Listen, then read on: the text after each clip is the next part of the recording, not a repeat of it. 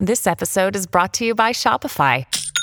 Forget the frustration of picking commerce platforms when you switch your business to Shopify, the global commerce platform that supercharges your selling wherever you sell. With Shopify, you'll harness the same intuitive features, trusted apps, and powerful analytics used by the world's leading brands. Sign up today for your $1 per month trial period at shopify.com slash tech, all lowercase. That's shopify.com slash tech.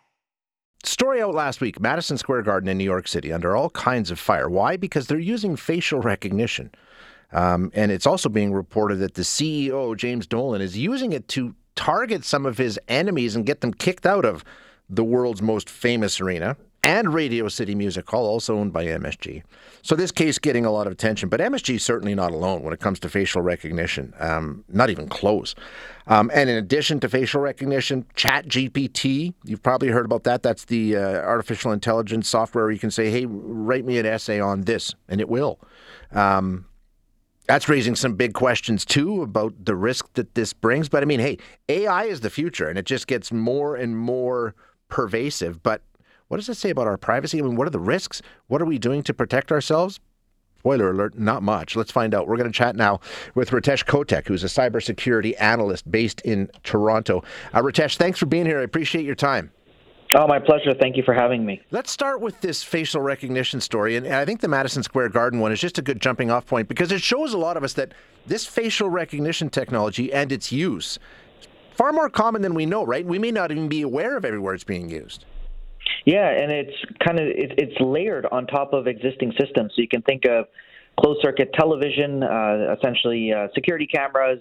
Well, are they just recording movement, or are they layering um, AI on top of that to do facial recognition? And it's important to know that there's two elements of this. The first one is uh, what we call a one-to-one facial recognition um, uh, facial recognition, and the second is a one to N. So what does that mean? A one to one is you have a picture, so you got a picture of Ritesh, and you're like, if you find Ritesh at Madison Square Garden, do, uh, alert, alert, alert, do not let him in. Right. So that's that's that's the first way. The second one, which is actually a lot more scarier, and we saw this kind of with Clearview AI, um, which was the talk of the town facial recognition software being used by law enforcement back in um, I would say a year a year or two ago, and that was a one to n. In other words, here's a picture of somebody, go out and identify them based on the database that you have. And it seems like a lot of organizations are using one to one facial recognition technology.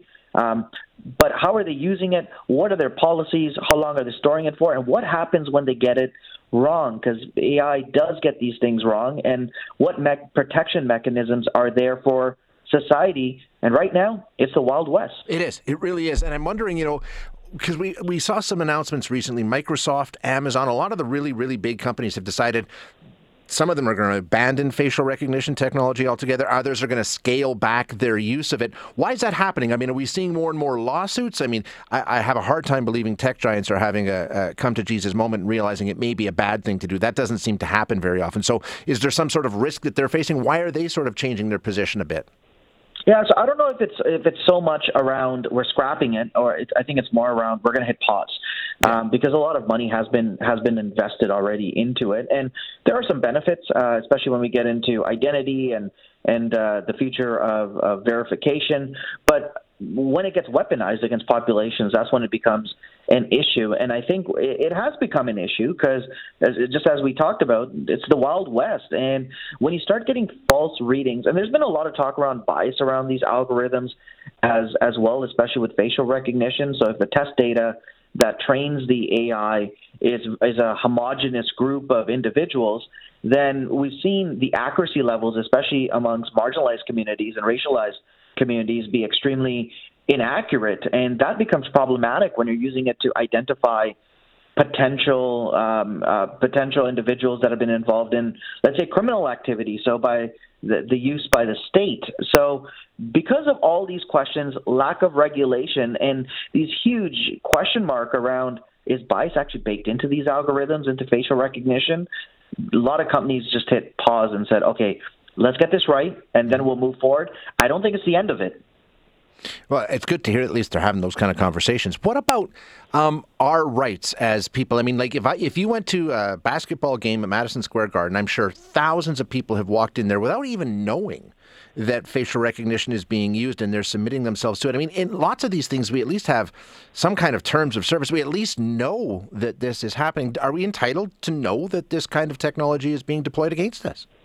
I personally think so. Um, that's that's my take on it. I think be open and transparent with individuals on on what exactly you're collecting and what you're what you're doing. Don't put in legalese and fine print on the back of the ticket. Um, as people are entering, uh, and we see this right, we we see an element of this. You'll walk into you'll walk into a shopping mall or a store or into an arena, and it says, uh, you know, security cameras in use or mild, you may be recorded. Well, I think we need to go further. If you are recording, that's one element. But if you're recording and doing analysis and you have different layers of AI on it, then you should be you, you should be disclosing that type of that type of information.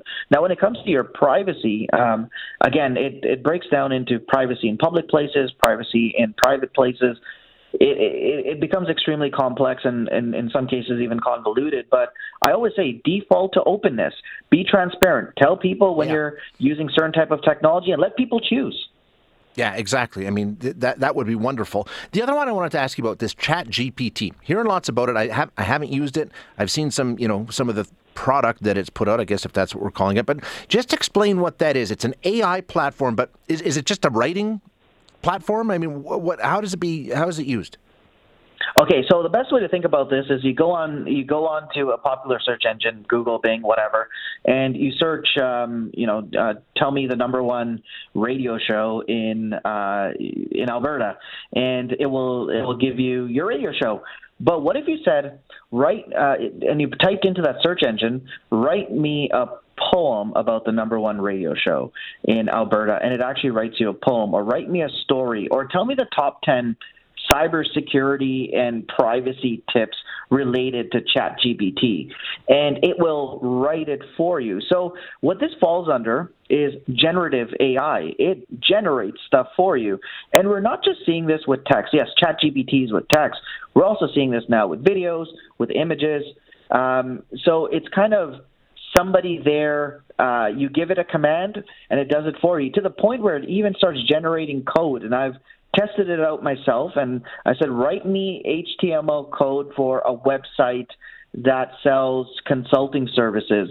And it went through and wrote me that code. It wasn't the best code, mm-hmm. but it's only going to get it's only going to get better. And there is a lot of positives to it.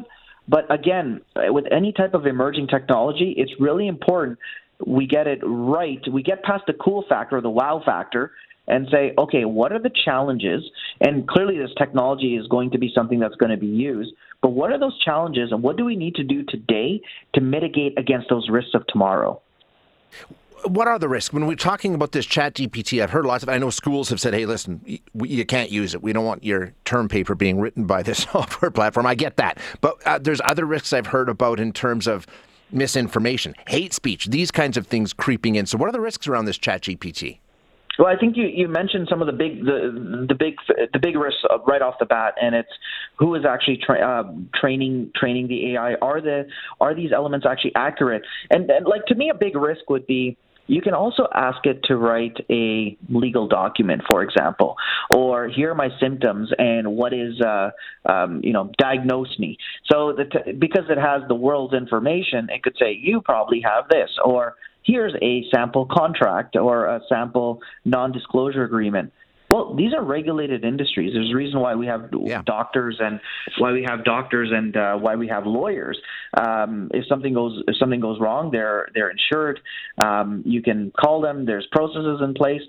But when you start getting this type of technology um, that is extremely, um, in some cases, you know, I even found some of the stuff to be uh, better, um, especially uh, some of the documents that I was writing than what I could personally do that is when it becomes becomes scary when people start taking it as gospel without challenging it. And I think that is the biggest societal risk is are we actually going to how are we going to validate the accuracy of the information that it that it spits out and what are what are we going to do to fix that problem? That to me is the biggest single biggest risk. There's other risks, privacy risks as well. It collects all the data on you. Um, it, all these searches are recorded. Why? Because it, they want to make themselves uh, like the AI better. um, and it learns. That's why they ask you to rate the results with a thumbs up or a thumbs down. Um, they look at what follow up questions you may ask. So, yes, that information is logged. Um, but to me, the biggest risk is the verification of that data. So, you know, Ritesh, every time we talk, and you know, we're talking about two things here where we're playing catch up, right? And pushing pause to reassess. Like we never, we're never out in front of actually anticipating the risks and the concerns and making sure those are dealt with. So, is there a way? I mean, I mean, this is just the way that it goes with ChatGPT, with facial recognition. Now we're playing catch up. Is there a way that it's ever going to be completely safe?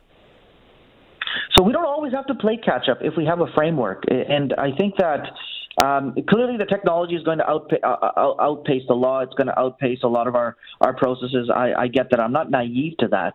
Um, and neither, I think, are, are individuals. Um, we're, I, will be probably on the show in the next few weeks, and we're going to be talking about the latest and greatest in tech that we would have never predicted today. Um, but that doesn't mean we don't have a framework of technology and how we as society embrace technology. My thing, whenever I talk to individuals, clients, governments, whomever, is I always tell them, I say, have a framework that when you're before you deploy new technology, this is what you think about. Yeah. What are the ethical implications? What are the legal implications? And what are the privacy implications? And anytime you build out technology, you need to think about these things right from the onset. They cannot be an afterthought. They need to be baked in at the design, the security, the privacy, the ethics, the legality.